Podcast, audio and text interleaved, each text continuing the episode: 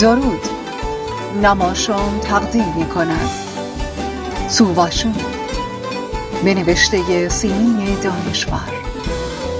قسمت هفتاد و نهم خانش ماری نجی. صبح زود با اسب رفتیم سراغ انبارا.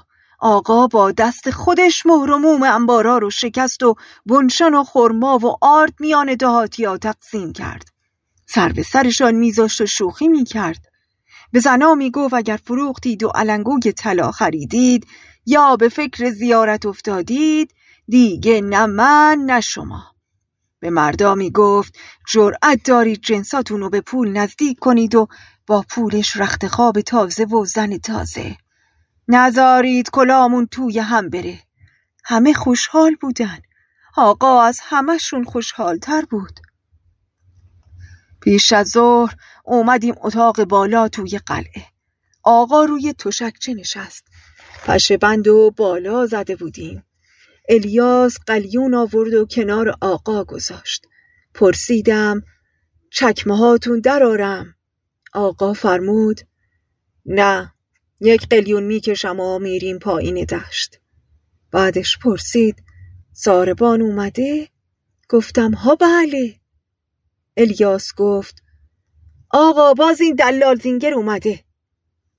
صدای خانکاکا کلام سید را برید و زری اندیشید چطور مردی که اون فریادها رو می‌کشید حالا اینطور حرف می‌زنه؟ خانکاکا گفت هر کی امشب اومد در گوشم گفت هیس هیس صداتون در نیاد که مسئله خطرناکه. قضیه از بالا بالاها. و صدای خشمگین امه نزاش خان کاکا حرفش رو تموم کنه. چشمم روشن. حالا می‌خوان خونه اون ناکام و پامال کنن. خان کاکا حرف گوش کن. وکیل بگیر. اگه تو نگیری خودم که نمردم. و خان کاکا تنه زد. همشیره تو که می‌خواستی بری کربلا مجاور بشی. و صدای گریه امه حالا که کربلای من همین جاست. و باز صدای امه خوشاخونی که یه شب ازش بگذره. هرچند هنوز یه شب هم نگذشته. خانکاکا به نرمی گفت همشیره شما زنها سرتون توی حساب نیست. گیرم من وکیل گرفتم. خیال می‌کنید چه کسایی رو به اتهام قتل بگیرن. کولو و اموشو یا چند تا دهاتی بدبخت دیگر رو؟ شاید همین سید حی و حاضر رو. جوری می‌کنن که ما خودمون قاتل مسلحتی رو ببخشیم و یا کولو قاتل از آب در میاد که در سن قانونی نیست. دروغ میگم آقا سید. سید گفت اگه محکمه ای بخواد تو ناحق عمل بکنه من حاضرم برم و یک تنه تمام دهاتی ها رو بشورانم. تو همه دهات آقا! خانکاکا گفت. چه فایده؟ یه شای سنار این یتیما به باد میره. علاوه اگه خودتو اول از همه گرفتن چی؟ مگه نمی‌تونن؟ خسرو گفت. خانمو در اون صورت من و هرمز میریم دهاتو میشورونیم. آقای فتوحی هم کمک می‌کنه. اگه مال ما یتیما هم از بین رفت اهمیتی نداره من از بازوی خودم نون در میارم. البته حالا نمی‌تونم. حالا مادرم خیاطی می‌کنه و نون ما رو در میاره تا من بزرگ شم. و ناگهان صدای گریش اومد. زاری می‌خواست از تخت پایین بیاد و دست گردن پسرش بندازه تا با هم گریه کنن. اما نتونست. حتی نتونست دهن باز کنه و به پسرش بگه گریه نکن جان دلم. آمپولای خانم حکیم چی به روزش آورده بودن؟ امه نفرین کرد. نفرین کرد و گفت خدایا چرا منو لچک به سر آفریدی؟ آخ اگه مرد بودم نشون همه می‌دادم که مردونگی یعنی چی؟ زری منتظر بود خانکاکا از جا در بره اما اون به نرمی گلایه کرد. به من تنه بزن و بگو نامردم اما غیر از تسلیم و رضا کو چاره ای و لحظه ای طول کشید تا افزود خیلی خوب. اینا مسائل بعدیه. به من فرصت بدید تا ببینم چه می‌کنم. خسرو از سید محمد پرسید دلال زینگر همون خپله آبلورو نیست؟ چرا خودشه؟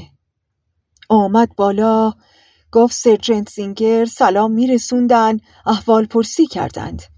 آقا فرمود التفات کردند دلال گفت فرمودن به آقا عرض کن از خر شیطون بیان پایین. چه فایده که گندما رو میون رعیت تقسیم می‌کنن؟ رعیت که فکر فرداشو نمی‌کنه میره گندم و تو بازار سیاه به چند برابر قیمت میفروشه. آقا خندید و فرمود آخرین باری بود که خندید. فرمود برو به زینگر بگو بزار به جای اینکه تو با امثال تو روز به روز چاق و چله تر بشید رعیت پولدار بشه.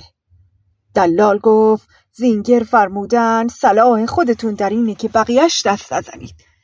آقا فرمود من کی از زینگر صلاح دید خواستم. همه یه حرفا تو گوشمه.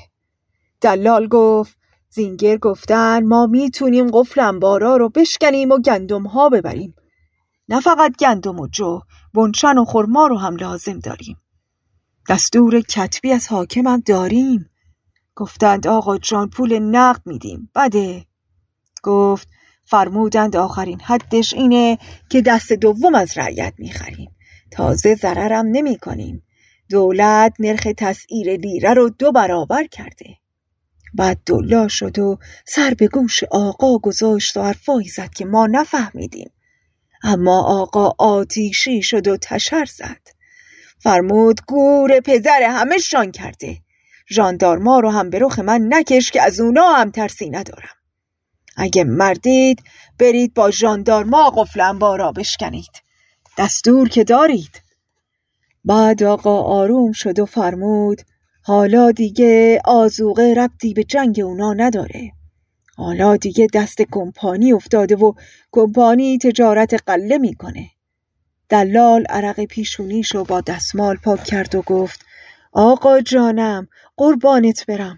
زد نکن با اینا در ننداز. بد می‌بینی.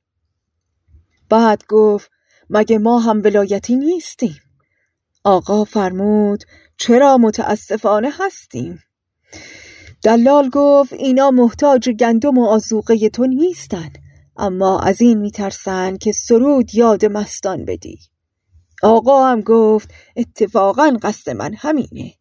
در همدان مردم دکانها را بگ بستند و نگذاشتند یک دانه گندم از دروازه شهر خارج بشه. اینجا دروازه قرآن رو خراب کردن دوباره دلال سر به گوش آقا گذاشت و دو سه دقیقه یواش یواش حرف زد. حرفش که تموم شد آقا به فکر رفت. منقلب شده بود اما تغییر نکرد. فقط گفت برو به زینگر بگو من به سهراب آزوقه میدم نه اسلحه. راهمو کشیده بودم که برم.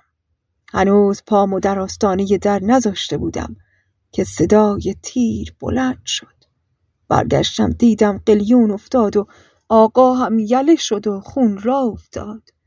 محمد مهدی و الیاس دویدن تو کمک کردن اما دلال جمع نخورد سرش داد زدم برو گم شو. از جلوی چشمم دور شو.